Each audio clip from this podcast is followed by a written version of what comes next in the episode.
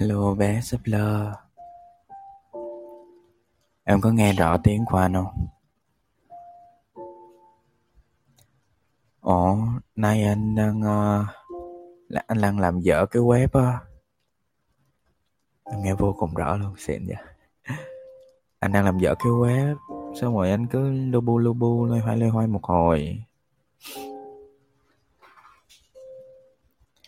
Xíu nữa like xong anh lại đi làm tiếp.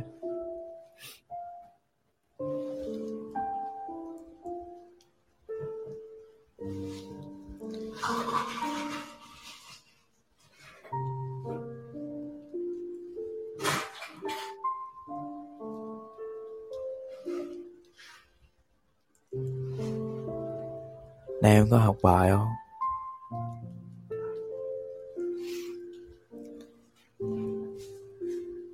Ờ, để thử. Dạ có. Thế anh sẽ đọc sách cho em học bài nha.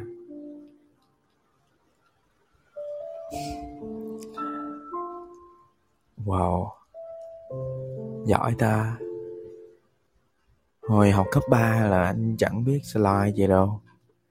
Chỗ trường của anh ấy không có mấy cái seminar hay là thuyết trình gì cả. Bô boy là một cái gì đấy nó rất là cao xa. Lên đại học thì anh mới bắt đầu làm cái đấy.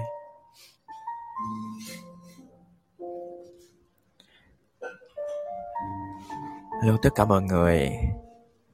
Chào mừng mọi người lại quay trở lại với chương trình live audiobook được phát sóng trực tiếp trên YouTube, Hakuna và Castbox của Reading Station vào lúc chín giờ tối mỗi hai, bốn, sáu hàng tuần. Tổ phó thuyết trình á, ý là là tổ phó thì phải lên thuyết trình ha. Anh không biết sao nhưng mà anh thích thuyết trình hơn là làm slide.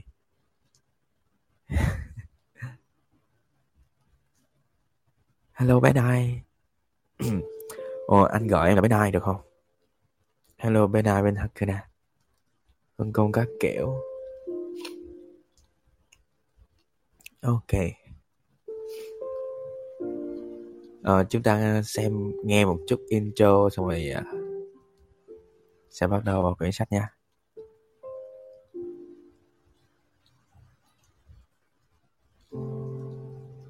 Hôm nay uh, tôi mới làm chiếc intro gọi là cho cả YouTube và Hakuna và Castbox đều có thể nghe. Yo, bây giờ là intro.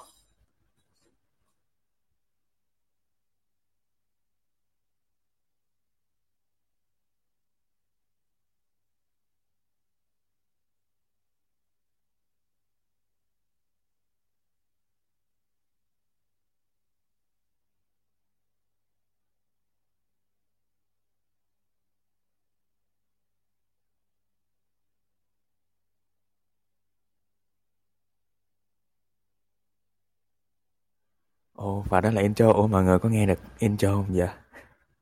Hello bà Manh, hello Manh. Mọi người có nghe được intro không vậy? Không hề á? What?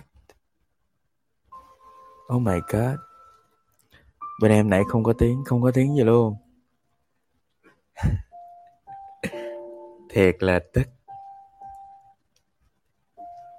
Grab tên má thiên hạ. What? À, Man mới vào cái group mới hả? Tôi không để ý cái, cái group đâu. Tôi để ý cái avatar mới rồi à. Em tưởng máy bị lag. Trời ơi, sao nó lại không có tiếng ta? Làm sao để mọi người có thể nghe được tiếng của nó ta?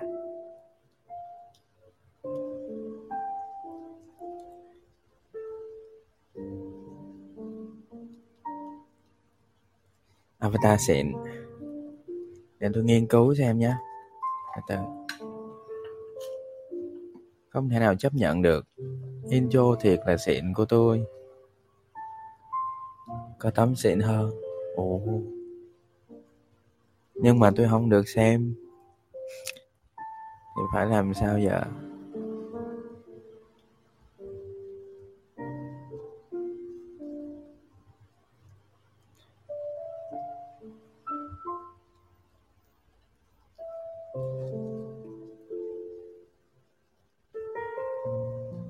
Ok, tôi sẽ lên YouTube và tôi mở cho mọi người nghe cái tiếng của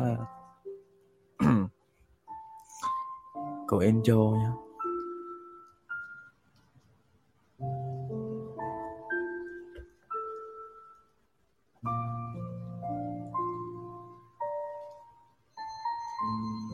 Người đợi xíu. Trời ơi, tôi phải quyết tâm là tôi phải cho mọi người nghe cái intro xong rồi tôi mới đọc sách. Ok, intro. Các bạn đang nghe podcast tại Reading Station. Reading Station, Trạm Đọc, là kênh podcast mà bạn có thể ghé để nghe sách nói và tới đọc. Ở trạm có cả sách nói bản thu âm, audiobook, và bản live audiobook được phát sóng vào hai mươi mốt giờ thứ hai, thứ sáu hàng tuần tại kênh YouTube và Castbox của trạm. Và đó là trạm. Chúc bạn nghe vui. Cảm ơn bạn đã ghé.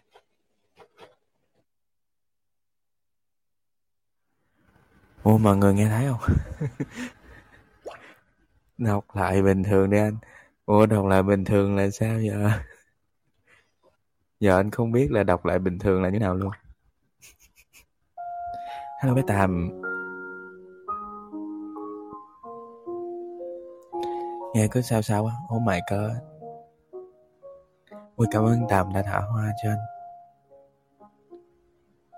Bà này nghe buồn quá, thì được đổi các bài khác. Ồ, đọc như thế nào nhỉ?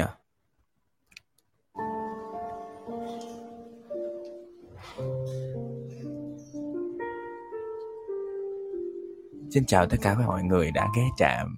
Đây là Reading Station. Reading Station là kênh podcast mà mọi người có thể ghé để nghe những ờ, cái gì tao tôi quên mất kịch bản rồi.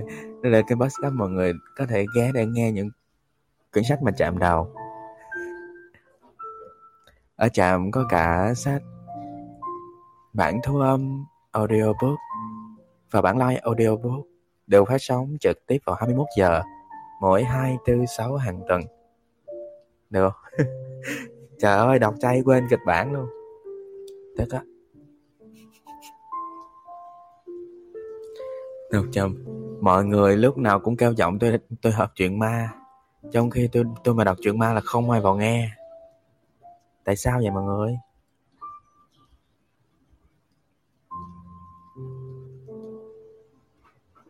Giọng hơi với đây. Hả? Ủa? Ủa bé bánh? Bé bánh vào hồi nào vậy? Ui, bé bánh vào mà không có thông báo nè.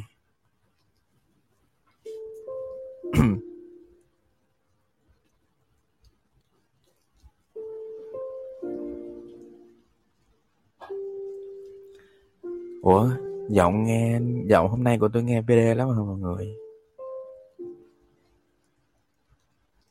Alo, alo. Ủa, mà mà tại sao bánh không comment ở trong ở trong live? Hello Minh.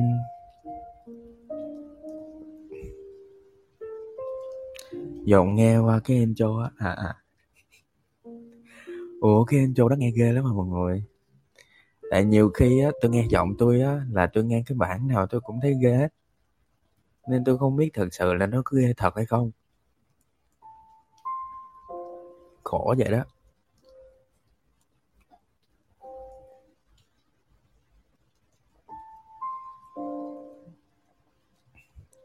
Trời, chẳng lẽ là ngày mai phải làm lại cái khác hả ta?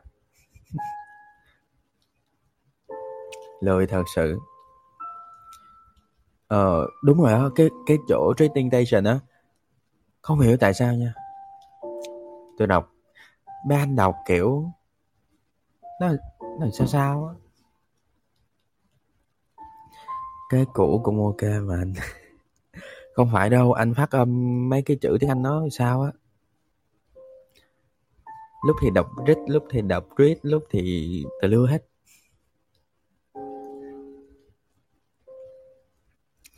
Thề, tôi thu cái đó từ sáng tới trưa. Mà sai mỗi cái chỗ Reading Station.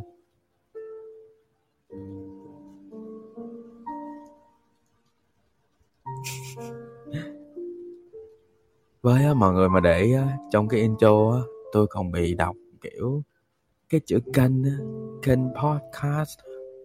Ờ, cái chữ podcast tôi cũng đọc cũng bị sai cái đó nhiều lần lắm. Cái chữ kênh nó bị mất luôn, nó bị kiểu bị vấp cái chữ kênh á. Nhưng mà tôi đã quá gọi là quá gục ngã với cái việc thu âm đó rồi nên tôi kể luôn.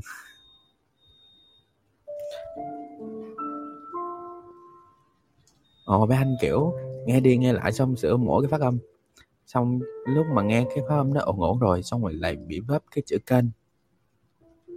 Thôi, quyết định là không thu nữa.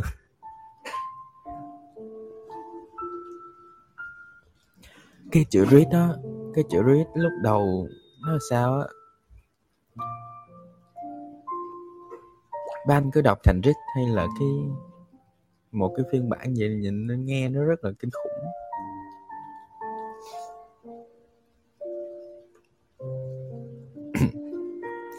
Reading Station. Chào mừng các bạn đã ghé Reading Station. Reading Reading Ờ, nhưng mà trong lúc mà đọc nguyên một câu kiểu có chữ tiếng Việt vô. Chào mừng Chào mừng các bạn đã ghé Reading Station. Reading Station là kênh podcast mà các bạn có thể ghé để nghe những quyển sách do Trạm Đọc.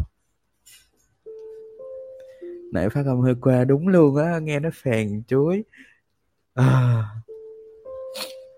không để tin được. Hôm nào không biết, nếu mà ngày mai Ngày mai có rảnh không ta? Không được, phải chủ nhật. Chủ nhật thì mới có thời gian thu. Còn có khi tí nữa Tí nữa tôi sẽ thu lại.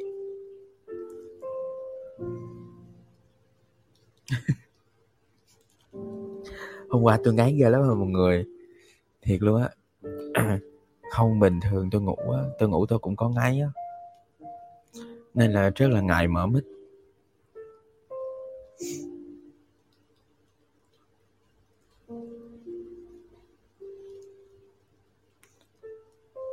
Nhưng mà mọi người cứ thích tôi mở mic, tôi không hiểu tại sao. Nên là nếu mà mọi người muốn nghe tôi ngáy thì tôi sẽ mở mic thôi, còn không thì tôi sẽ tắt mic, đơn giản mà.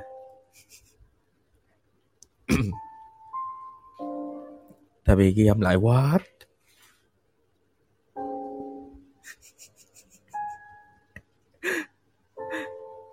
Ok, ok.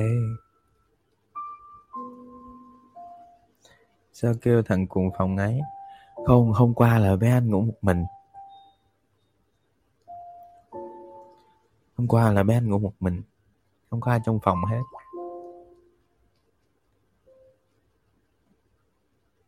Nên là chỉ có một mình bé anh ngáy thôi. May mình chưa nói mới. Hôm nào mà bị mệt á là hay nói mới đó mọi người. Bỗng nhiên mà mọi người nghe thấy tôi nói chuyện á là tôi đang nói mớ đó mọi người.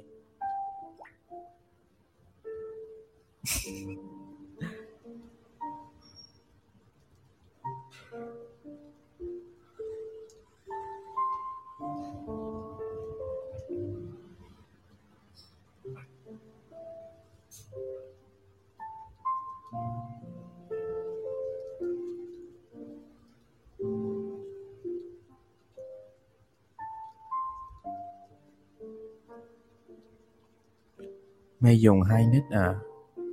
Ủa, tưởng một nick.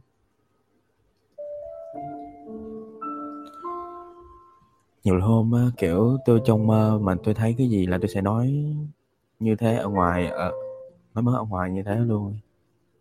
Ngáo lắm. Nên tối nay mọi người có muốn tôi mở mic không? Tôi cho mọi người suy nghĩ và lựa chọn.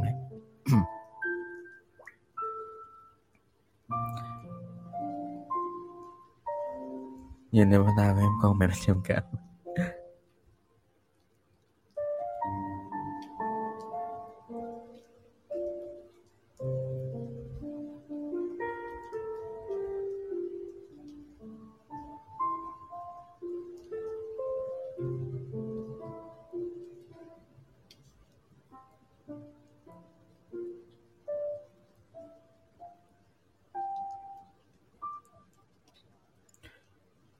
Ok, giờ bắt đầu đọc nha. Trời ơi, nãy giờ liên thuyên nãy giờ.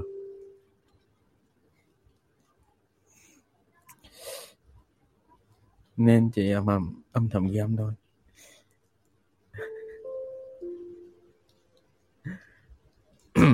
Anh đâu sợ mọi người ghi âm.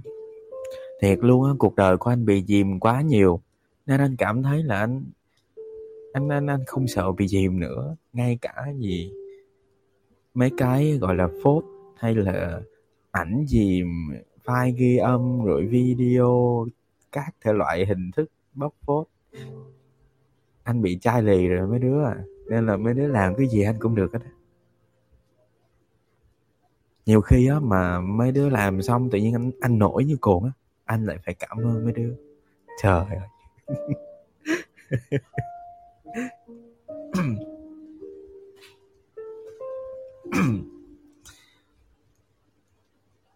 Thiệt bà. Thôi bây giờ đọc sách nè.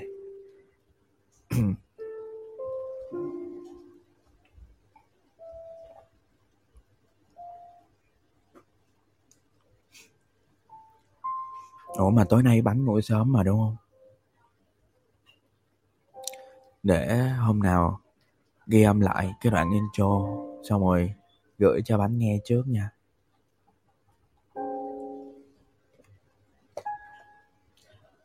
Mà mọi người nghe giọng tới bây giờ như thế nào? Nó có Nó có ổn không? Nó có bị bê đê quá không? Hello bạn Quy.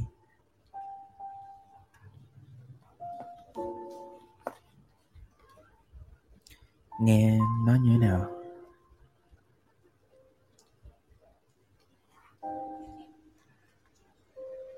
Trẻ con. À, nhân, nhân cái dịp mà YouTube tôi được một trăm sub đầu tiên, tôi sẽ uh, cho mọi người biết một bí mật gồng gồng. Tôi sẽ cho mọi người biết một, một bí mật, một góc khuất trong giọng nói của tôi. Những gì mọi người nghe không phải là những gì gọi là sự thật đâu mọi người. Em là người thứ một trăm nè. Ờ, tôi sẽ tôi sẽ cho mọi người nghe giọng thật của tôi. À không biết nữa, không biết giọng nào là giọng thật nữa. À, tôi sẽ đọc một câu liền mạch cho mọi người nghe và cảm nhận sự thay đổi nha. Gia đình. Oh my god. Trời ơi. Gia đình là tiểu vũ trụ thu nhỏ của thế giới. Nên để thay đổi thế giới, chúng ta cần thay đổi gia đình. Gia đình giống như tảng băng chìm, nên chúng ta đừng quên có một phần băng lớn chìm dưới nước. Nói một cách khác, vận mệnh của gia đình phụ thuộc vào việc chúng ta hiểu phần nhu cầu và cảm xúc nằm khuất bóng trong cuộc sống đời thường hàng ngày của nhau như thế nào. Mọi người thấy, mọi người có thấy sự khác biệt không?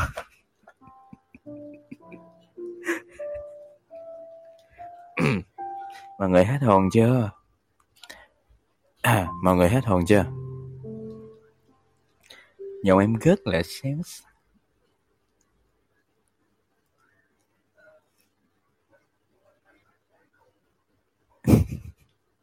Ủa mọi người có nghe thấy sự khác biệt không vậy?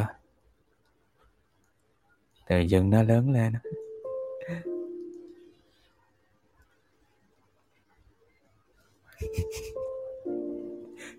Ủa nhưng mà không có gì khác biệt hả? Không khác hả? Ủa? Tức á.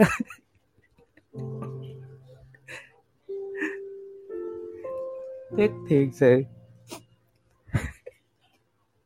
Tôi đang tưởng tượng mọi người phải mọi người phải gọi là thất vọng hay là có những cái reaction gì đó nó phải mãnh liệt hơn chứ. Kiểu nó phải gọi là thất vọng tràn trề hay gì chứ mọi người.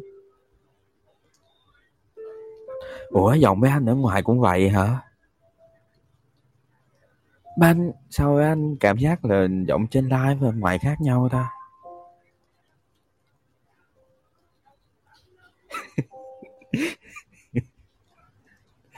Thích ghê.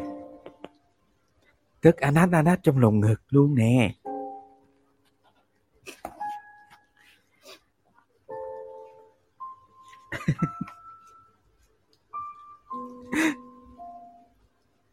Thôi tôi đọc sách, không thèm tiết lộ bí mật cho mọi người nữa. Buồn mọi người quá.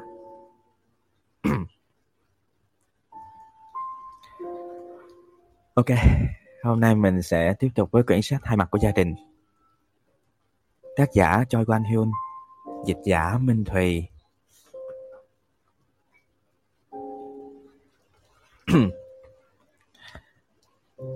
Chương bốn: Bí mật của gia đình hạnh phúc.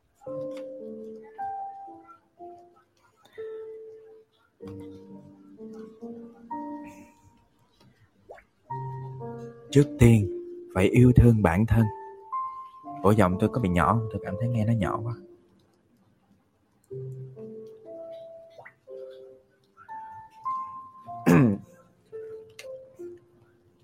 Cho đến bây giờ, tôi vẫn còn nhớ như in món quà Giáng sinh năm đầu tiểu học. Đó là một chiếc súng ngắn tuyệt đẹp màu bạc.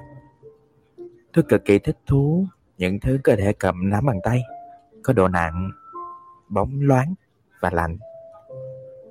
Tôi thấy phấn khích, cứ như mình là nhân vật chính trong một bộ phim. Tôi phơi phới chạy khắp ngõ nhỏ trong khu, khoe với lũ bạn. Đêm qua, ông già Noel đã tặng tôi một món quà cực phẩm. Lũ bạn vây quanh với vẻ mặt ghen tị, càng khiến tôi hưng phấn hơn. Thế nhưng, câu nói của một đứa trẻ làm hỏng mọi thứ.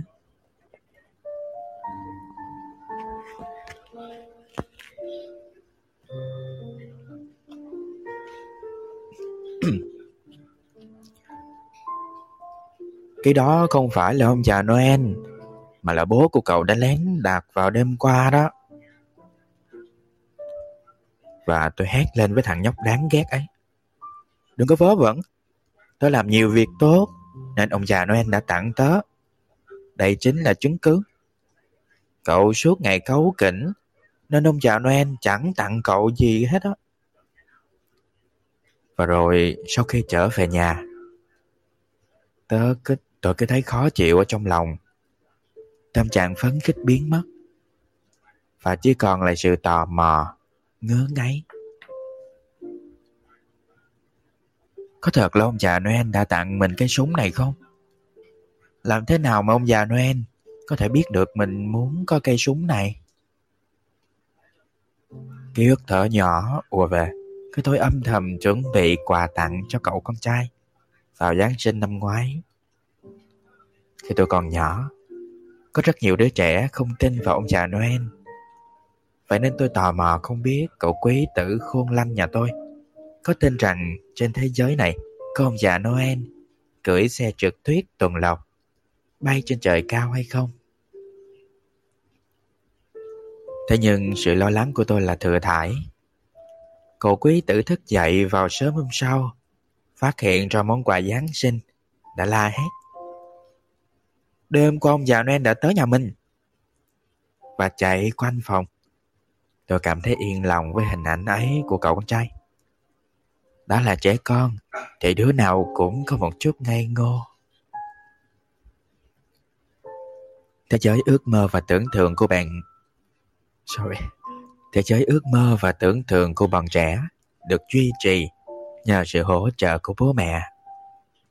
Những người tươi tắn, những người tưới tắm cẩn thận cho những mộng tưởng ấy.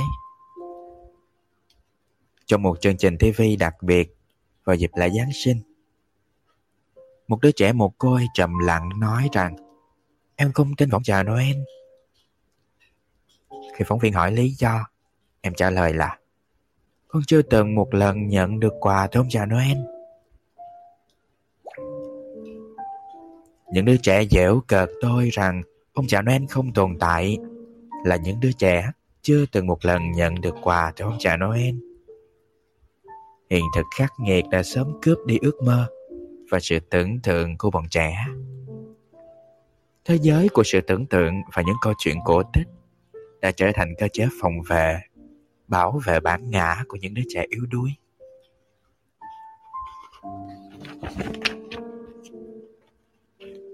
Khác với người lớn, trẻ con không dễ xử lý mọi thứ khi va chạm với hiện thực. Bọn trẻ bảo vệ cái tôi yếu đuối của chúng thông qua những câu chuyện cổ tích và sự tưởng tượng. Ở đây có ai đã được nhận quà của hôm vào Noel chưa?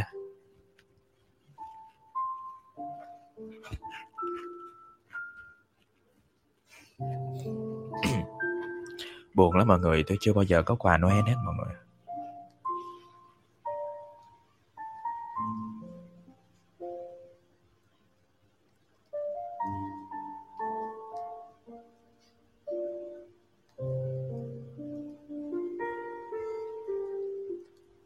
Thiệt là buồn.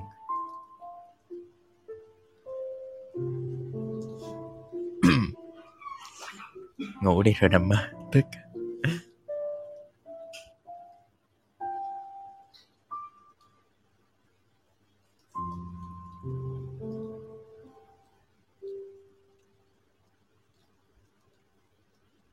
Mọi người đợi tôi xíu nha.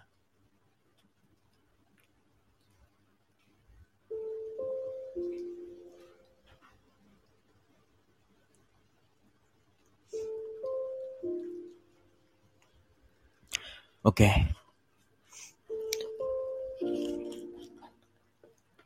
Yêu bản thân giúp chúng ta chiến thắng mọi nỗi buồn. Tất cả mọi người ai cũng cần có chủ nghĩa vị kỷ, lành mạnh.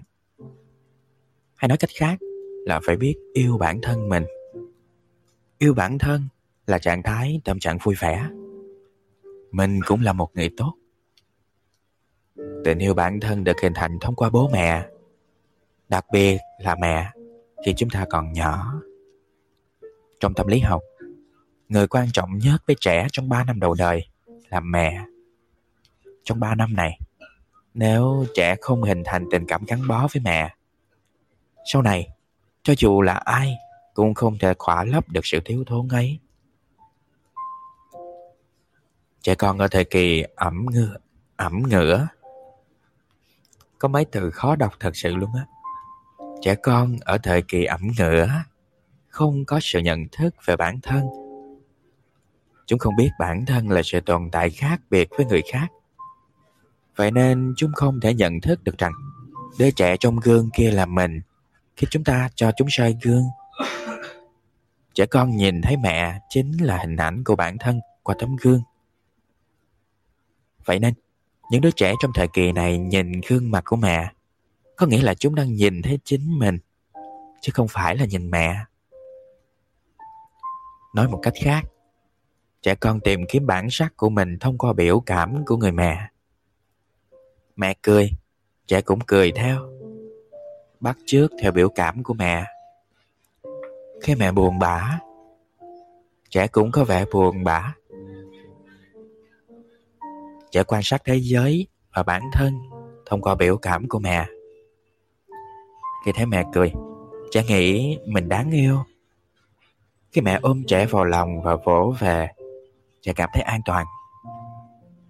Còn nếu mẹ không có phản ứng lại với nhu cầu của trẻ, trẻ nhận thức rằng bản thân là một sự tồn tại quan trọng. Oh, sorry. Còn nếu mẹ có phản ứng lại với nhu cầu của trẻ, trẻ nhận thức rằng bản thân là một sự tồn tại quan trọng. Thế nhưng nếu mẹ không cười, không ôm ấp, không vuốt ve, cũng chẳng yêu thương trẻ, trẻ sẽ coi mình là một sự tồn tại vô dụng. Trẻ con trong độ tuổi từ một đến bốn tuổi rất dễ bị tổn thương. Trong giai đoạn này, trẻ phát triển tình yêu bản thân lành mạnh bằng sự quan tâm và tình yêu vô điều kiện của bố mẹ. Những đứa trẻ nhận được sự quan tâm ân cần, tình yêu ấm áp từ bố mẹ, tự nhiên sẽ hình thành tình yêu bản thân. Hello chuối nha. Chúng hài lòng và thấy bản thân rất tuyệt vời. và chúng có thể dang cánh tay, dang cánh bay cao trong thế giới của những ước mơ và mộng tưởng. Hình ảnh này được thể hiện rất rõ ràng khi trẻ chơi các trò chơi tưởng tượng. Với bố mẹ, có thể buồn cười, nhưng đó là quá trình bình thường và rất quan trọng với trẻ. Và điều đó còn trở thành ngọn đèn soi đường cho trẻ vượt qua đường hầm tuyệt vọng và sợ hãi sau này. Trường hợp của bác Seong Hyun khi được cứu thoát sau mười bảy ngày trong đống đổ nát khi ở trung tâm thương mại Sampoong sụp đổ năm một nghìn chín trăm chín mươi lăm đã cho thấy sự quan trọng của tình yêu bản thân.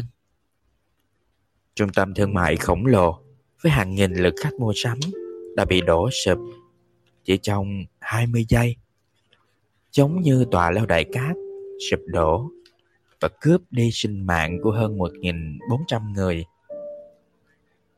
Đội cứu hộ đã vào cuộc, nhưng công cuộc tìm kiếm những người còn sống sót giữa đống bê tông đổ nát rất chậm. Phải đến ngày thứ mười bảy kể từ thời điểm tòa nhà sụp đổ, thời điểm có lẽ không ai còn có thể sống sót được nữa, một bạn nữ đã được giải cứu. Sau đúng ba trăm bảy mươi bảy giờ đồng hồ tính từ lúc xảy ra sự cố. Đó là một Seong Hyun non trẻ, mới mười chín tuổi. Seong Hyun bị kẹt trong tình trạng không thể di chuyển cơ thể trong hiện trường của đống đổ nát. Nước mưa ngập đến tận cổ trong suốt mười bảy ngày và đã được cứu sống như một kỳ tích khi đang giằng co với thần chết. Một phóng viên đã hỏi Seong Hyun làm thế nào để chống chọi trong khoảng không gian khó khăn, trong khoảng thời gian khó khăn ấy. Seong Hyun cứ liên tục ngủ rồi tỉnh, ngủ rồi tỉnh trong cơn đói và sự sợ hãi cực độ. Nhưng em chưa từng từ bỏ hy vọng được cứu sống dù chỉ một phút giây. Và Seong Hyun trả lời rằng sức mạnh khiến em có thể chống chọi được những ký ức hạnh. Có thể giúp em chống chọi được là những ký ức hạnh phúc khi còn nhỏ. Em đã vượt qua nỗi sợ hãi cái chết bằng cách mở hòm gương. Mở hòm gương ký ức là gì trời? Hòm rương chứ đúng không ta? Sao lại hòm gương? Quyển này dịch giả thách thức tôi quá.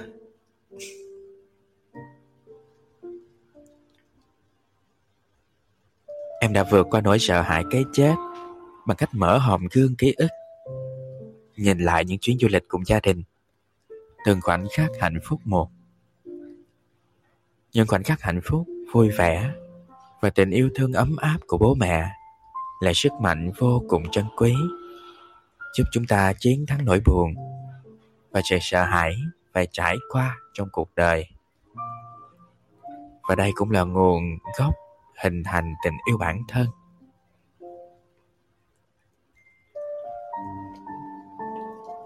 Tình yêu bản thân lành mạnh có sự liên kết với lòng tự trọng. Ngược lại, những đứa trẻ thiếu tình yêu bản thân vì bị bố mẹ từ chối, không được bố mẹ yêu thương, rất dễ bị tổn thương và nản lòng khi bước chân ra ngoài thế giới.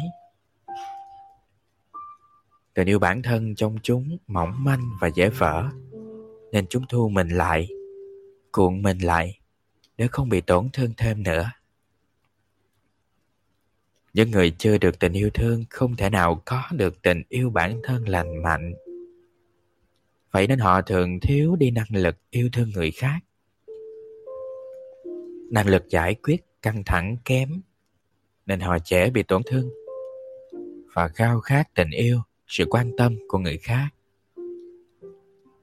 Và với tâm thế muốn thỏa mãn khát khao ấy, họ có khuynh hướng thao túng, kiểm soát và bóc lột người khác. Thiếu niềm tin vào bản thân, cảm giác tự ti và thiếu tin tưởng trầm trọng, nên họ hay bị ám ảnh bởi quyền lực. Khi quyền lực trong tay bị nghi ngờ và rơi vào tình thế nguy hiểm, họ dễ đánh mất lý trí, tính nổi nóng và công kích đối phương. Đây là nỗ lực liều mạng để có được tình yêu bản thân. Mình là một người tốt. Họ cố gắng để được họ cố gắng để có được tình yêu bản thân, nhưng rồi kiệt sức và không thể đạt được mục tiêu.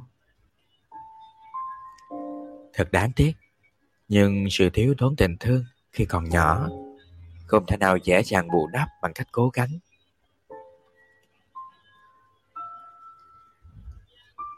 Yêu bản thân ảnh hưởng rất lớn đến chế độ ăn kiêng của phái nữ. Một bạn nữ sinh đại học tăng cân vì ăn quá nhiều đã tự trách bản thân mình. Em không ngừng so sánh bản thân với những bạn gái có thân hình mảnh mai khác và cảm thấy bản thân thật vô dụng. Hello Tất Lam. Vậy mới lại tiếp tục ăn để vỗ về nỗi đau, lặp lại vòng luẩn quẩn. Điều khiến em nữ sinh này khổ sở không phải là cân nặng, mà là thiếu đi tình yêu dành cho bản thân. Yêu bản thân lành mạnh có sự liên quan tới lòng tự trọng ổn định. Lòng tự trọng có nghĩa là đánh giá toàn diện về bản thân và có tác động đến mọi quyết định lớn nhỏ chúng ta cần đối mặt trong cuộc sống. Nhà tâm lý học Alfred Adler đã nói như thế này: những người tự đánh giá thấp bản thân mình không ngừng so sánh bản thân với người khác và cảm thấy bản thân thật thê thảm sau khi so sánh.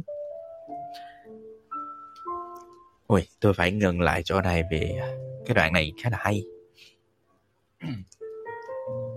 Nếu như mọi người có nghe chiếc live mà tôi đọc quyển Dám Bị Ghét của tác giả người Nhật viết theo uh, tư tưởng của Alfred Adler thì có trích dẫn những cái uh, định nghĩa của ông trong tâm lý học.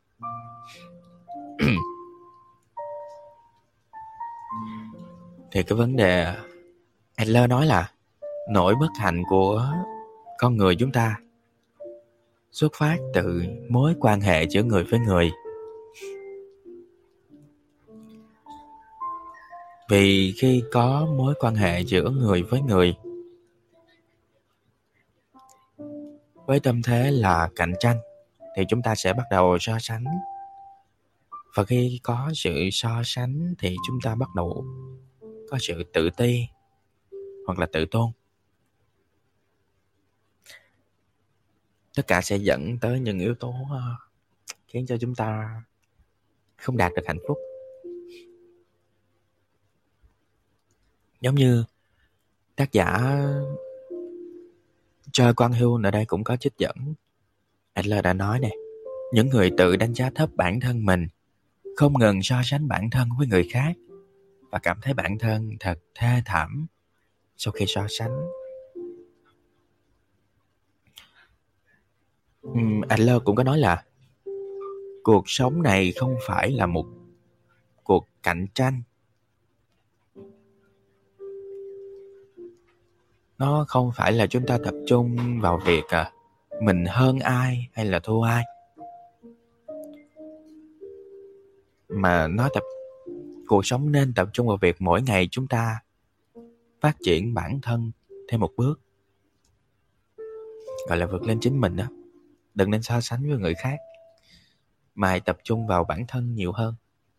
Kiểu vậy, không biết mọi người có hiểu không ta?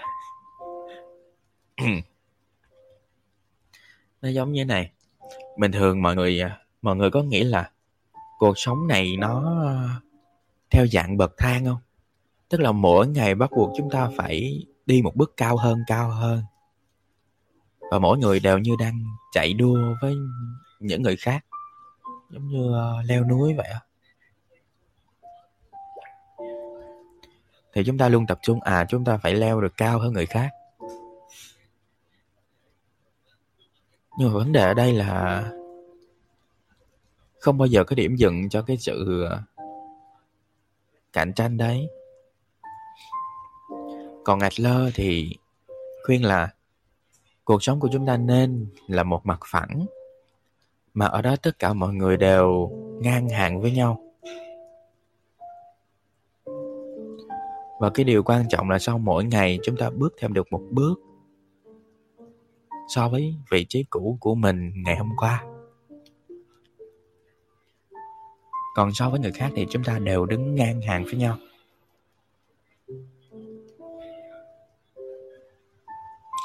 Đó là theo quan điểm của Adler.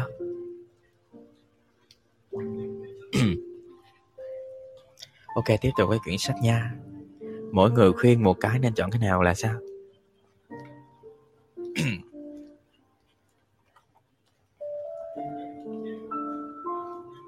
Khuyên về vấn đề gì cơ?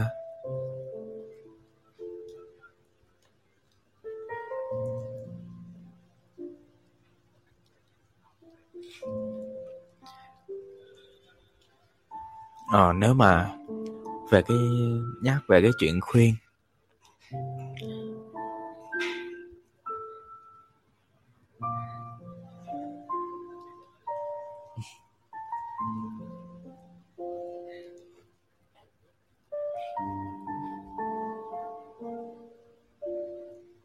à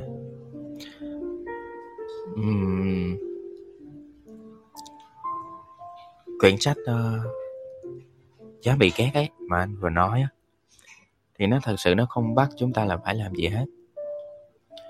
Ờ, nó chỉ gợi cho chúng ta để nhận thức bản thân thôi, còn quyền quyết định vẫn là bạn, vẫn là mình. Em cảm thấy như thế nào phù hợp với bản thân thì em sẽ làm thôi.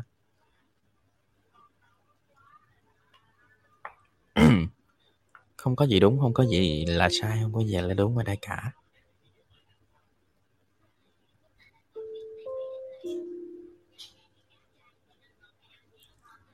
Với uh, trong quyển sách nó có đặt ra một vấn đề như thế này.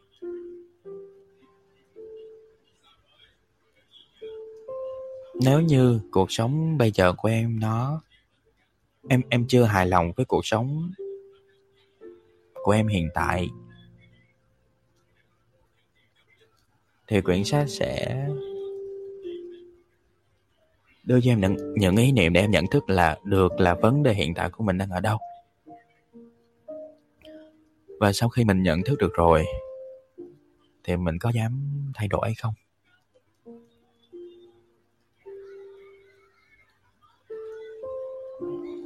Vấn đề nó nằm là ở chỗ đó. Còn không có gì đúng hay là sai cả. Nếu như bây em bản thân mình cảm thấy cuộc sống bây giờ mình vẫn ổn, mình hài lòng với tất cả mọi thứ, mình hạnh phúc, thì mình cứ sống theo của mình thôi, đúng không? Còn nếu như mình cảm thấy cuộc sống của mình bây giờ chưa ổn, mình chưa hài lòng, thì mình lại quay về cái vấn đề suy ngẫm bản thân.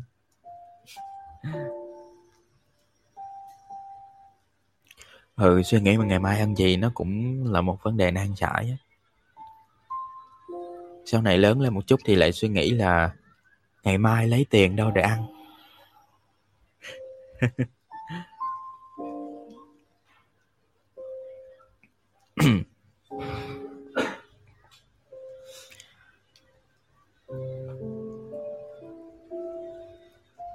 Nhưng mà nếu được ấy, à, nay có thể ghé qua kênh YouTube của anh nghe lại mấy cái uh, mấy cái live về quyển Giá Bị Ghét, nghe thử xem có hợp với em không. Ok, tiếp theo nha. Tiếp theo quyển sách này.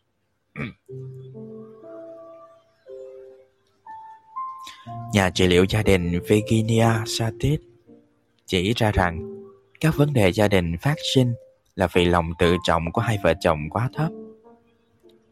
Hai vợ chồng có lòng tự trọng thấp, khó nói chuyện với nhau, vậy nên thường phát sinh ra mâu thuẫn, và hai người lại bị tổn thương lòng tự trọng. Theo Virginia, khi hai vợ chồng cãi nhau, có hơn mười hai loại cảm xúc xuất hiện. Đó là những cảm xúc thông thường nhất như là phẫn nộ, oán giận, hối hận, và cuối cùng là suy nghĩ tự hạ thấp mình ập đến.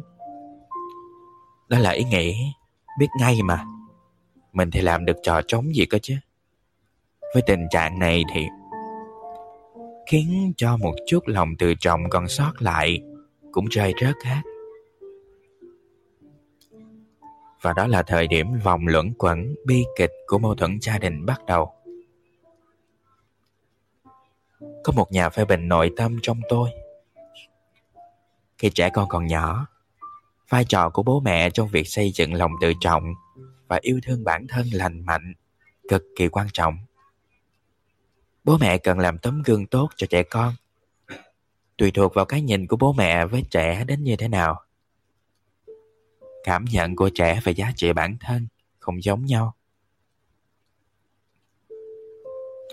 Theo Donald Winnicott, nhà phân tâm, nhà phân tích tâm lý học và bác sĩ nhi khoa người Anh đã tham vấn cho hơn hai mươi nghìn trẻ em trong suốt bốn mươi năm để xây dựng tình yêu bản thân lành mạnh ở trẻ.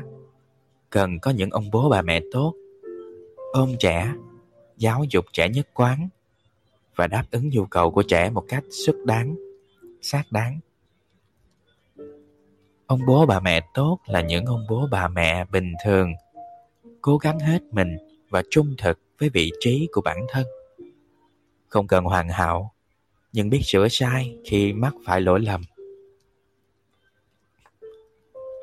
Không một ai sinh ra đã là người thiếu sự yêu thương bản thân và có lòng tự trọng thấp.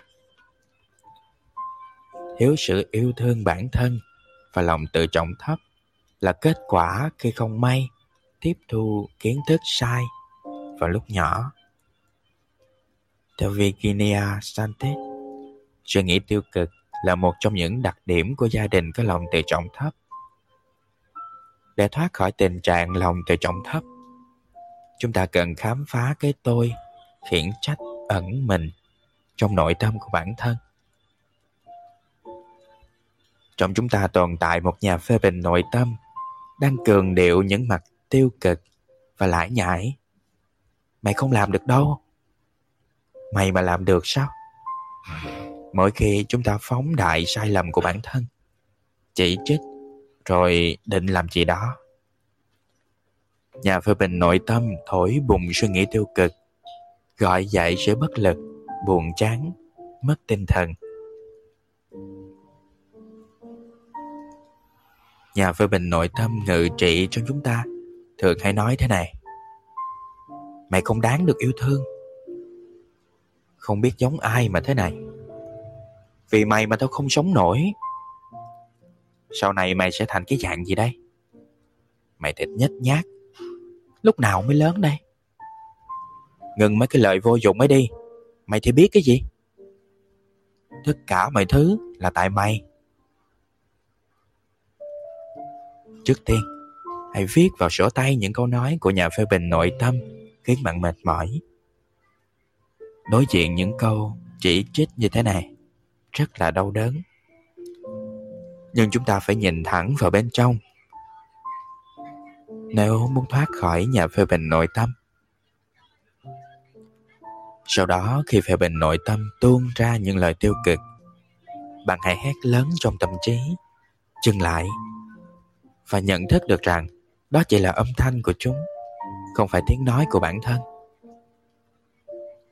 Chúng ta cần trình chờ Chúng ta cần dần tách riêng bản thân với tiếng nói của nhà phê bình nội tâm đã ở trong chúng ta suốt một thời gian dài.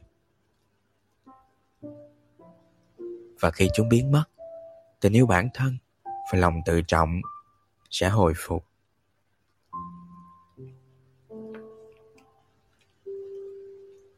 Có thể khôi phục lòng tự trọng hay không? Căn cứ trên trải nghiệm của bản thân, Boris Cyrulnik, trời ơi, tôi không biết tôi phát âm đúng tên của mấy ông này không? Nhà nghiên cứu sang chấn nổi tiếng và là nhà chuyên gia tâm thần học người Pháp, cho rằng tình yêu bản thân và lòng tự trọng bị tổn thương khi còn nhỏ, nhưng chúng có thể khôi phục nếu chúng ta gặp được những con người ấm áp. Ông đã mất bố mẹ trong trại tập trung người Do Thái khi còn nhỏ và trở thành một cô nhi, sống khổ, sống, sống khổ, sống sở.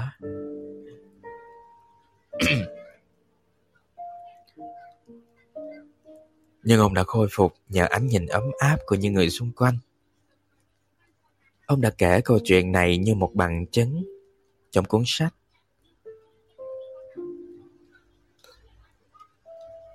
Tên tựa sách là tiếng Anh mọi người. Tôi bất lực quá, không thèm dịch tên qua tiếng Việt luôn. Tức á, anh Marvelous Marvelous hả? Không biết nữa, thôi bỏ qua nha.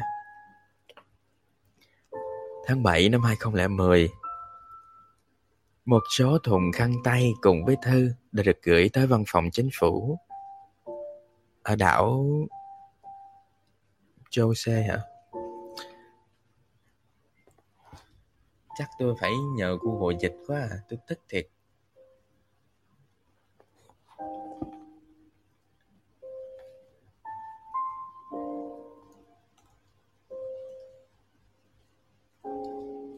Mọi người, mọi người vui sướng khi khi thấy tôi như vậy lắm hả? Sao mà mọi người cười?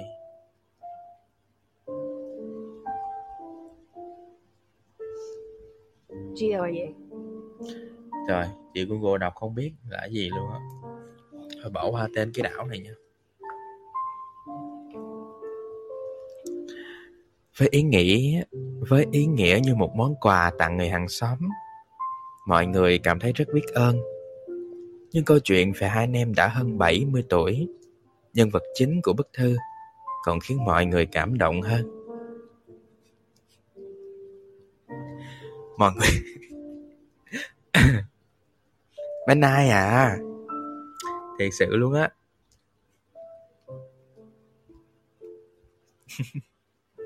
Đọc comment của em mắc cười quá, không nhịn được á.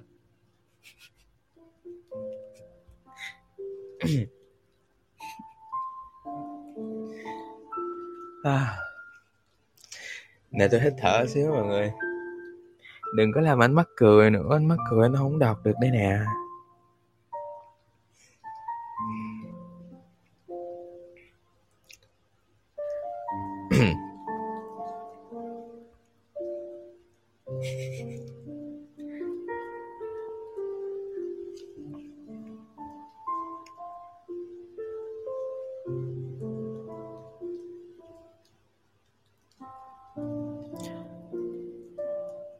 Hai anh em rời Hamhyeong đi tị nạn khi thời chiến tranh Triều Tiên nổ ra và thất lạc gia đình. Họ lưu lạc tới tận đảo Geoje. Đảo này của Hàn Quốc á mọi người, nên tôi không biết nó đọc sao. Geoje. Và ngồi trước một cơ quan chính phủ trong tình trạng bụng đói meo và sự sợ hãi vây quanh. Một chân Một viên chức nhà nước đi ngang qua cổng và thấy họ. Viên chức ấy đã mua đồ ăn và an ủi họ bằng những lời ấm áp rằng hãy mạnh mẽ lên và sống tiếp. Sau đó, hai người anh em đã trải qua rất nhiều phong ba bão táp, nhưng nhờ vào những lời khích lệ ấm áp khi ấy, họ đã sống cho đến bây giờ. Những hành động ấm áp xoa dịu nỗi buồn của họ. Những hành động ấm áp xoa dịu nỗi buồn của người khác. Cứ thế tiếp nối, tiếp nối.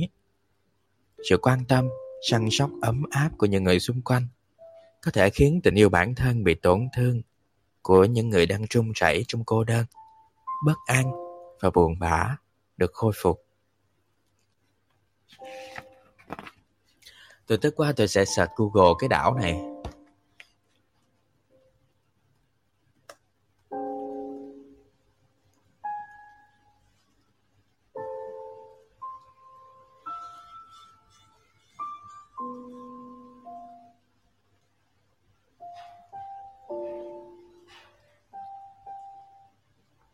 Mọi người đọc cái đảo này là đảo gì trời?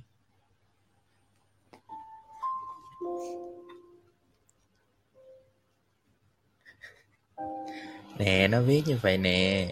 Đó, mọi người đọc đi. Không phải là chữ J đâu, nó chữ O mà.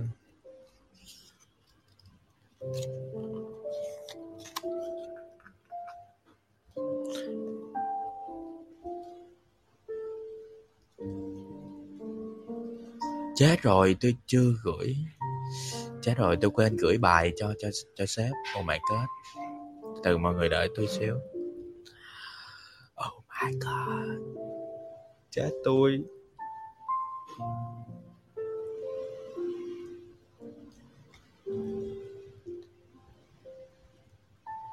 Mười, mười, mười, mười, mười giờ, mười một giờ rồi mà chưa gửi bài cho sếp.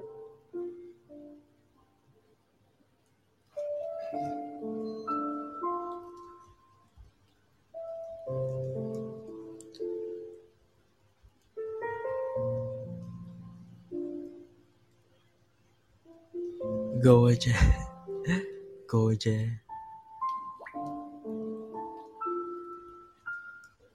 Từ từ đã gửi bài cho sếp đã nè, trời ơi. Chết rồi, sếp treo cổ tôi.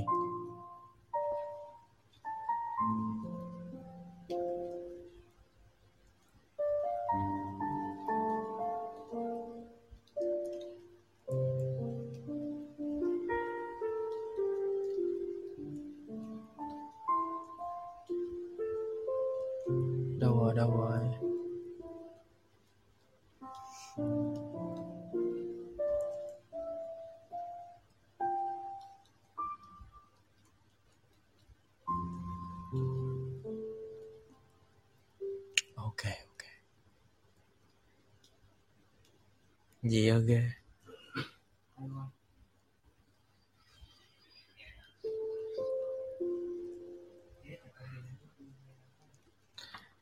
Ok, tiếp nha. Phần tiếp theo nè, câu chuyện tiếp theo có tên là Các thành viên càng tự lập, gia đình càng hạnh phúc. Gì mà có con chuột trong phòng trọ, gì ghê vậy?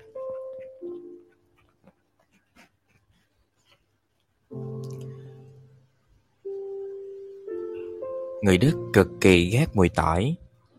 Còn tôi lại là người Hàn Quốc chính hiệu, nên cảm thấy đồ ăn vặt, nên cảm thấy đồ ăn thật vô vị nếu như không có tỏi. Vậy nên trong suốt thời gian du học, lúc nào tôi cũng phải chú ý đến mùi tỏi. Nếu như có lịch hẹn với giáo sư hướng dẫn luận văn tốt nghiệp, ít nhất là ba ngày trước ngày hẹn, tôi phải kiềm chế đồ ăn có tỏi. Tuy nhiên, có một mùi mà người Đức không thể chịu đựng được nữa, hơn cả mùi tỏi. Đó là mùi nước cá cơm, là nước mắm á mọi người. Trong khi người Hàn Quốc tưởng tượng đến xiên chả cá hay món mì sợi chanchi, có nước dùng tuyệt vời. Nếu ngửi thấy mùi cá cơm, thì người Đức hoàn toàn khác. Người Đức chưa từng biết đến mùi vị này, nên họ thấy rất xa lạ. Với tôi, mùi nước cá cơm là mùi thơm quyến rũ, còn người Đức cực kỳ ghét mùi này. Đây là sự khác biệt văn hóa điển hình. Và cả trong văn hóa đời sống hôn nhân, hai quốc gia cũng có nhiều điểm rất khác biệt. Chào Quýt, chào Gai, chào mọi người. Hello Tạm. Độc lập đúng thời điểm. Trong gia đình Đức, người vợ thường trang điểm ngay trước khi chồng tan làm về. Nói cách khác, họ trang điểm vì chồng. Điều quan trọng nhất trong đời sống hôn nhân của người Đức là tình yêu của hai vợ chồng. Cuộc sống hôn nhân khi đến hồi kết, khi tình yêu của hai người không còn, khi một trong hai người nói với người còn lại rằng mình à, tôi không còn tình cảm với mình nữa, điều này đồng nghĩa với chuyện ly hôn. Vậy nên người vợ Đức trang điểm, đợi chồng đi làm về để duy trì lửa tình yêu, để giữ gìn hạnh phúc hôn nhân. Vậy còn người Hàn Quốc thì sao?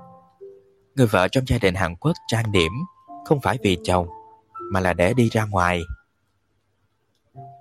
Người chồng không dễ gì thấy được bộ dạng trang điểm của vợ mình, vì người vợ trang điểm khi ra ngoài và tẩy trang khi về nhà.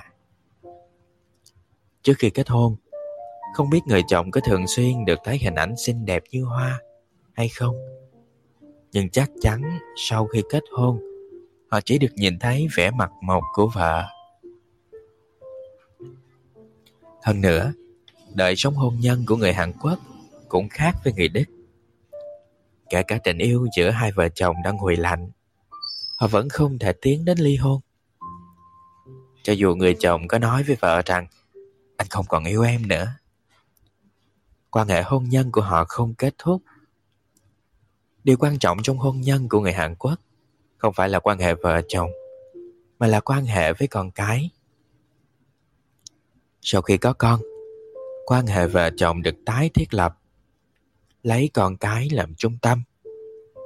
Vì con, vì cái, hai người sẵn sàng gạt quan hệ vợ chồng sang một bên và tập trung vào nuôi dạy con cái.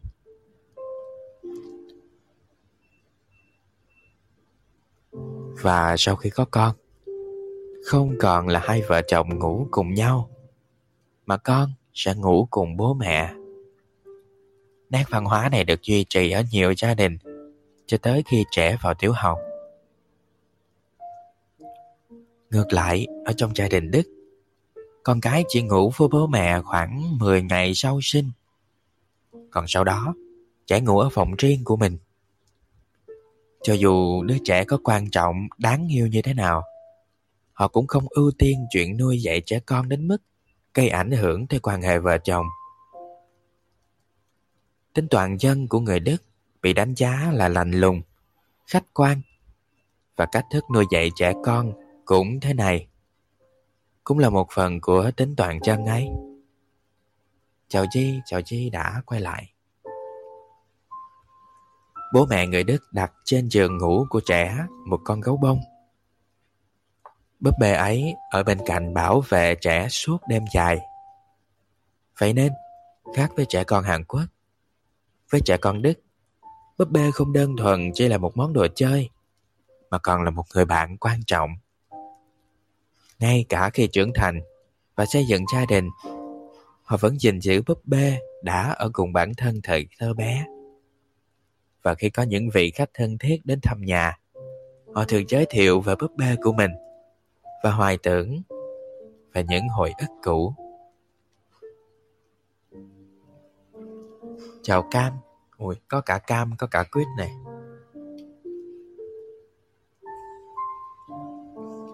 Trẻ con Đức không ngủ cùng bố mẹ khi đã kể từ khi còn nhỏ, nên khi lớn lên, chúng phân định rất rõ ràng không gian của bản thân và không gian của bố mẹ. Trước khi vào phòng ngủ của bố mẹ, chúng gõ cửa và chỉ vào khi được phép.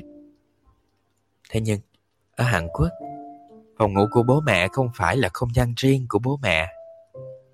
Phòng ngủ cũng thuộc quyền sở hữu của trẻ em, và trẻ ra vào thoải mái, không cần xin phép. Vì sự khác biệt về cách nuôi dạy con cái và văn hóa như thế này, trẻ con Hàn Quốc mất khá nhiều thời gian để tách khỏi bố mẹ. Trẻ con Đức thì ngược lại, chúng độc lập với bố mẹ rất nhanh.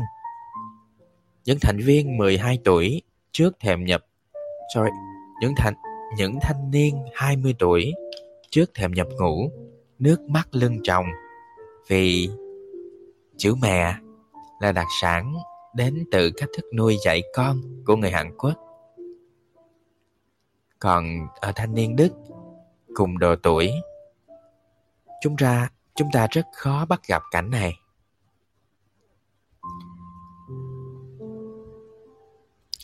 Con Gustafsson, một bác sĩ tâm thần, một nhà tâm lý học người Thụy Sĩ, đã khai phá lĩnh vực về phương pháp nuôi dạy của phương Đông và phương Tây. Nếu như phương Đông mang màu sắc hướng nội, thì phương Tây mang màu sắc hướng ngoại. Mọi người thông cảm cho nếu như tôi đọc mấy cái tên người nước ngoài nó hơi dị dị, tại vì tôi đọc theo cảm tính á, chứ thiệt ra tôi thấy nó quê vãi.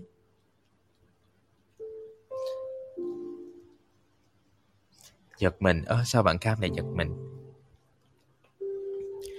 Hàn Quốc và Đức có rất nhiều điểm khác biệt trong văn hóa, đời sống hôn nhân, nuôi dạy con cái. Nhưng ở cả hai quốc gia đều có chung một bài toán. Đó là cách thể hiện tính tự chủ và độc lập với bố mẹ. Người Đức dạy con phải biết tự chịu trách nhiệm về cuộc sống của bản thân và đảm bảo sự tự chủ, độc lập của chúng từ rất sớm. Nên ở khía cạnh ly khai và độc lập, trẻ con Hàn Quốc nhanh, trẻ con Đức nhanh hơn trẻ con Hàn Quốc. Tuy nhiên, con cái độc lập quá nhanh với bố mẹ, nên sợi dây gắn kết bố mẹ và con cái trở nên lỏng lẻo. Còn thanh niên Hàn Quốc duy trì mối quan hệ tình cảm mạnh mẽ với bố mẹ, nên gặp khó khăn trong chuyện thoát khỏi quan hệ gắn kết bền chặt bấy lâu, ly khai và độc lập với bố mẹ hơn so với thanh niên Đức. Trở thành người lớn khi bọn trẻ nhận ra rằng mình có thể tự lập trong cuộc sống. Xuất phát điểm là nhận thức rằng ngay cả bố mẹ cũng là người khác, không phải bản thân mình. Người nhận thức được điều này có thể bắt đầu tự chịu trách nhiệm về bản thân. Người hiểu rằng không ai có thể sống thay cuộc sống của bản thân, ngay cả mối quan hệ bản thân, ngay cả mối quan hệ thân thiết như bố mẹ, sẽ biết cách hoạt dụng đúng cách sự tự chủ và trách nhiệm. Và đương nhiên, những người như thế này sẽ có một gia đình ấm êm, một cuộc sống hôn nhân viên mãn.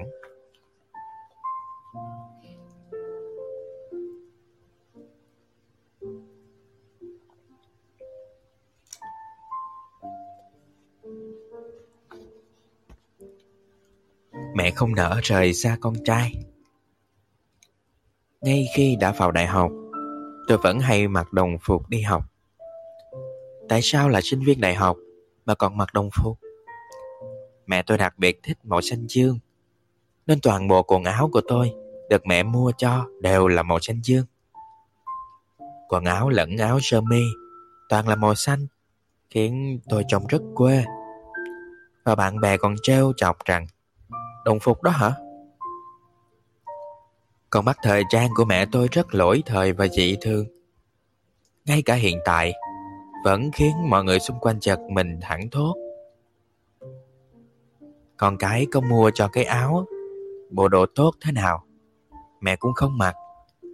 Chỉ mặc quần áo tự mua, theo phong cách mà đến cả người siêu dễ tính cũng khó tiêu hóa.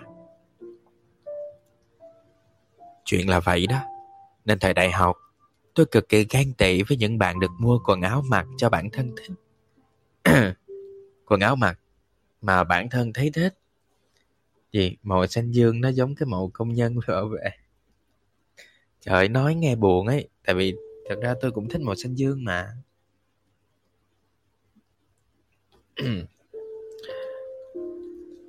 Tuy nhiên, mẹ tôi không cho tôi cái quyền ấy. Mua quần áo bản thân ưng ý cho hai đứa con trai bà yêu quý là niềm vui và là đặc quyền chỉ mẹ mới có thể tận hưởng. Hiểu suy nghĩ của mẹ, nên dù không thích nhưng không còn cách nào khác, tôi vẫn mặc quần áo của mẹ mua đi học.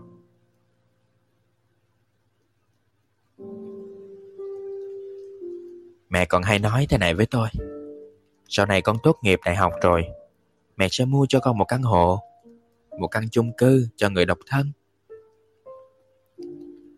Một lần tôi kể với bạn lời hứa này của mẹ.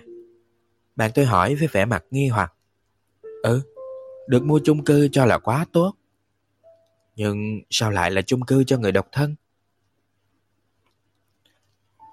Ngày nào cũng nghe miết mấy lời ấy, tôi không thấy lạ gì. Mãi cho tới lúc đó, tôi mới thấy tò mò. Hóa ra, dù biết con trai đã trưởng thành, nhưng trong thâm tâm của mẹ rất sợ rời xa con cái. Thấy con trai đã lớn, ở cùng bố mẹ có phần bất tiện, nên mẹ suy tính chuyện mua một căn hộ chung cư cho người độc thân. cho con trai mình, nhưng không mảy may nghĩ tới chuyện con trai sẽ giống như bao thanh niên bình thường khác, sẽ kết hôn, sẽ có gia đình riêng.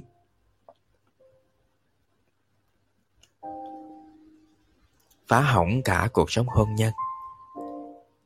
Ở giai đoạn chưa kết hôn, từ lúc độc thân khỏi bố mẹ, từ lúc độc lập khỏi bố mẹ, cho đến trước khi xây dựng gia đình riêng, còn được gọi là thời kỳ trưởng thành độc thân.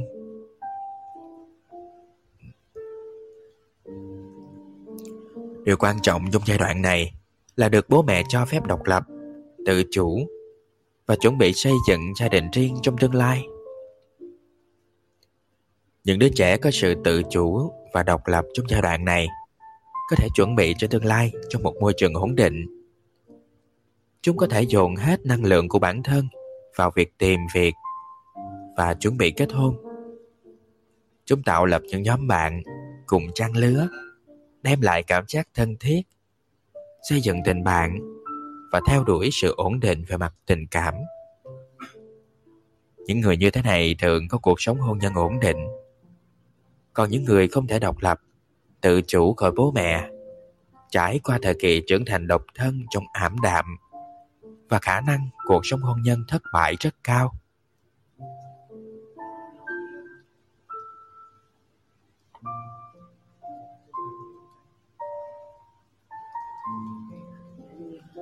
Con cái khi lớn lên muốn được bố mẹ công nhận và đối xử như người trưởng thành.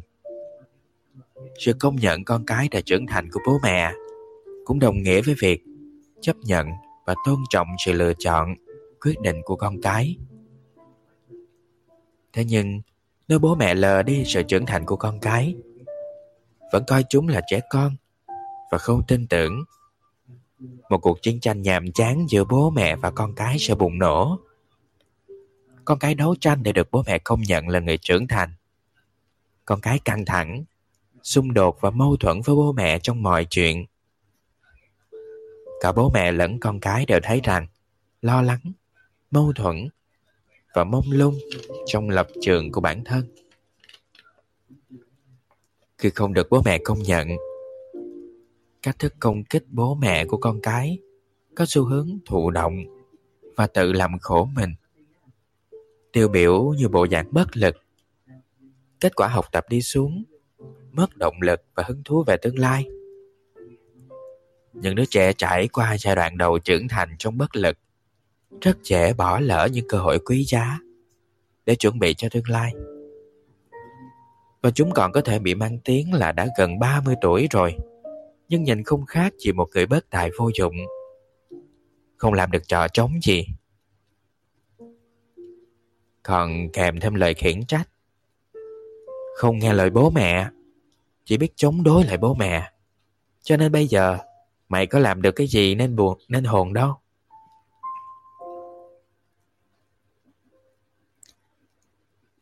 Dù thực tế không như vậy, nhưng trái tim nhỏ bé của họ không khác gì bị cắm một nhát dao.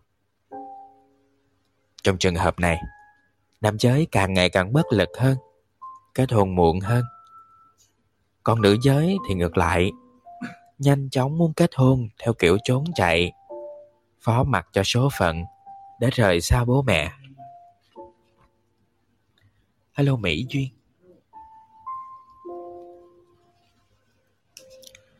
Lý do ngăn cản sự độc lập của con cái. Khi nghĩ tới những bất hạnh sinh ra do con cái không thể độc lập và tự chủ trong giai đoạn trưởng thành độc thân, chúng ta không thể hiểu tại sao bố mẹ can thiệp vào sự độc lập của con cái. Đương nhiên, bố mẹ không có lý do gì để cố tình cản trở sự trưởng thành của con cái. Chỉ là vì muốn con cái vào một khuôn mẫu mà bản thân mình tạo ra. Nên nhiều trường hợp bố mẹ đã gây trở ngại cho chị cho sự trưởng thành của con cái. Oh my god. Mọi người đừng có khen tôi, mọi người khen tôi tôi đập vấp á. Thật sự luôn.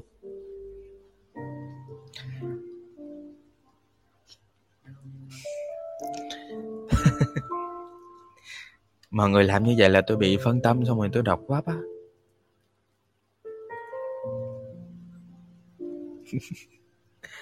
Nghe mà ngủ quên luôn.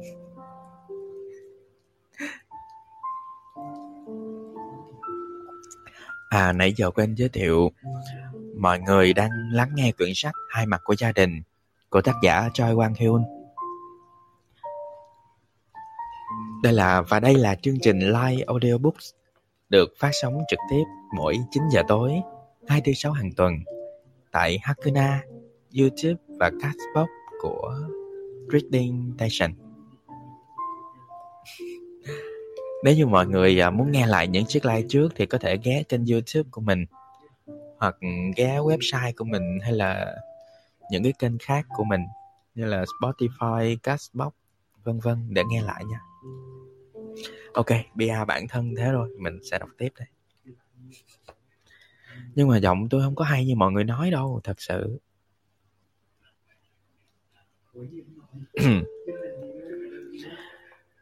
Đài Phát thanh Truyền hình Tiếng nói Việt Nam. Bây giờ là mười chín giờ. Ôi, tôi mà nói cái giọng một chín bảy bảy vlog là mọi người bỏ chạy hết.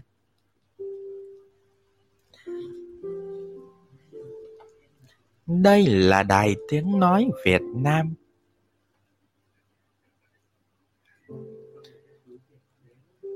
Được phát sóng trên tần số chín mươi ba mê ga héc.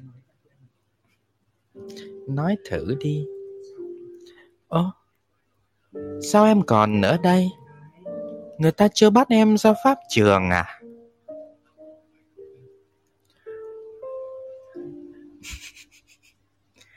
Vì xinh đẹp cũng là một tội ác.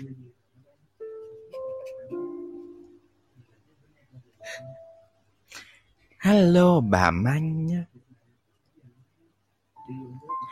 Chúc bà Manh một buổi tối vui vẻ, hạnh phúc.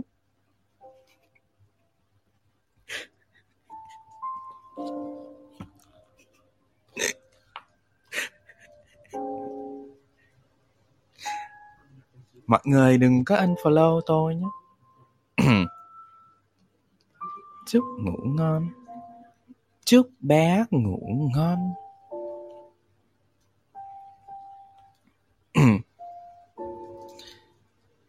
một chín bảy bảy Vlog có câu nói nào kinh điển không ta, để tôi nhớ coi. Chúc thế ai ngủ được. Tôi đọc tiếp nè, sắp hết chương rồi, đọc cho nó xong. Nghe xíu nhạc tự thắt á. Ờ, do mở bên uh, mở bên YouTube tôi vẫn không biết. Mở bên uh, SoundCloud á, thì nhạc nó không được hay như bên YouTube. Hay là qua bên uh, Zing em pê ba trời. Nhưng mà bên Zing thì nó không có được uh, nhiều bài hay lắm. Music á. Ồ, tại vì uh, Trạm mở bên trên máy tính á.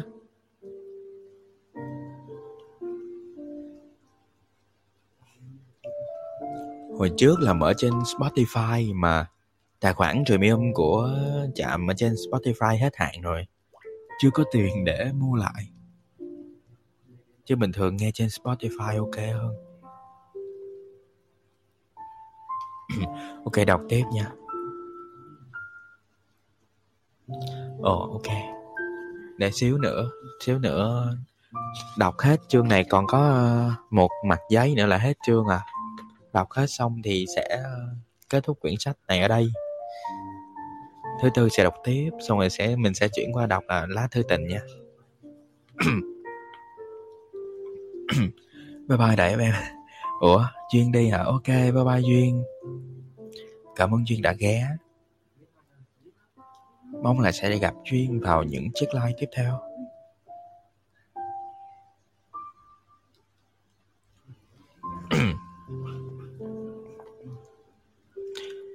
Ok, đọc tiếp nha.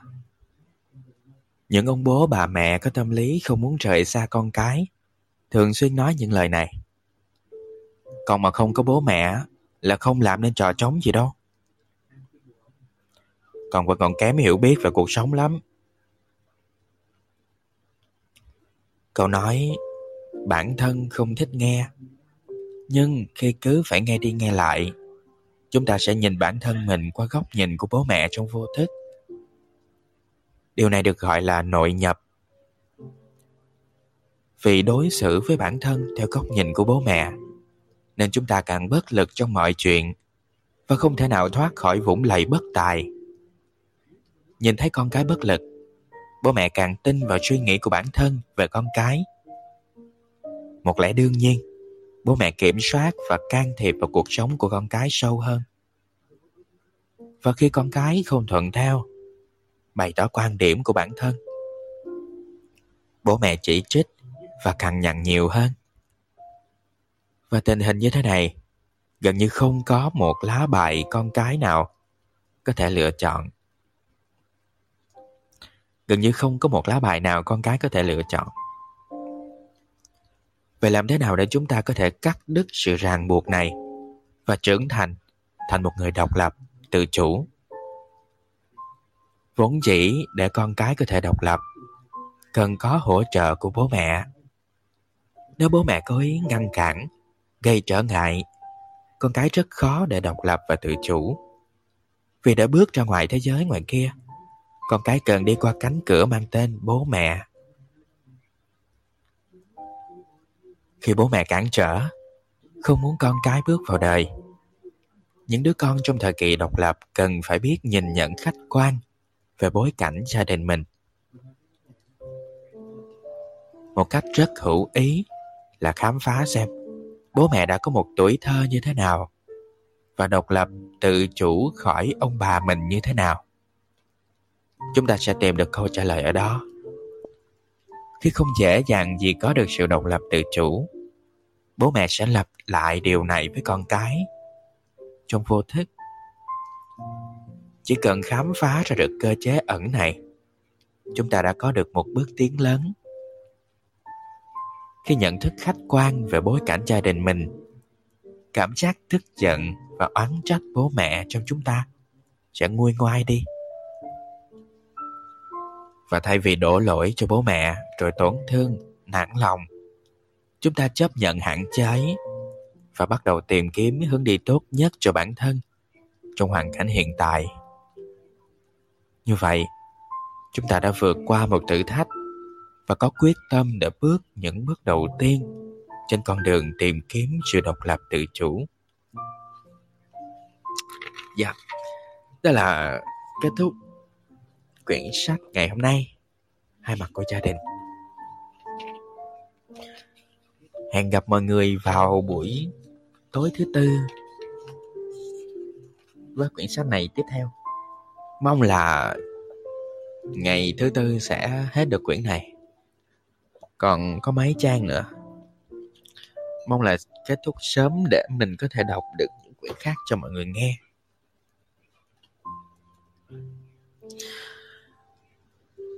Uh, sau khi mà đọc xong quyển này thì tôi sẽ chuyển sang một chuyên mục mới, đó là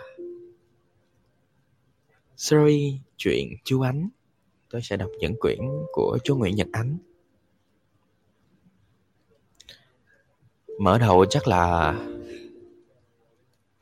đã nghĩ xem Tôi Là Bê Tô hoặc là Thiên Thần Nhỏ Của Tôi. Tại vì thực sự chú Ánh là cả một tuổi thơ đối với tôi mọi người, nên tôi sẽ chọn những quyển mà những quyển đầu tiên mà tôi đọc để đọc cho mọi người nghe. Hello, hello bạn tên là Hello. Còn bây giờ thì à, tạm biệt mọi người trên YouTube và trên Castbox. Hakuna thì tôi vẫn sẽ để để tôi đọc cho mọi người tiếp những uh, lá thư tình. Nói đúng ra là quyển sách Thư Tình Gửi Một Người. Quyển này là tuyển tập những lá thư của cố nhạc sĩ Trịnh Công Sơn gửi cho người tình Giao Ánh. Và tôi không like trên YouTube hay là Castbox vì tôi muốn uh, Khi nào có thời gian tôi sẽ thu âm chỉnh chu và đăng lên YouTube sau, để mọi người có thể nghe lại một cách liền mạch hơn. Chưa đâu, chưa tắt like đâu. Ok, à, tạm biệt mấy bạn trên YouTube nha. Và cả Castbox nữa.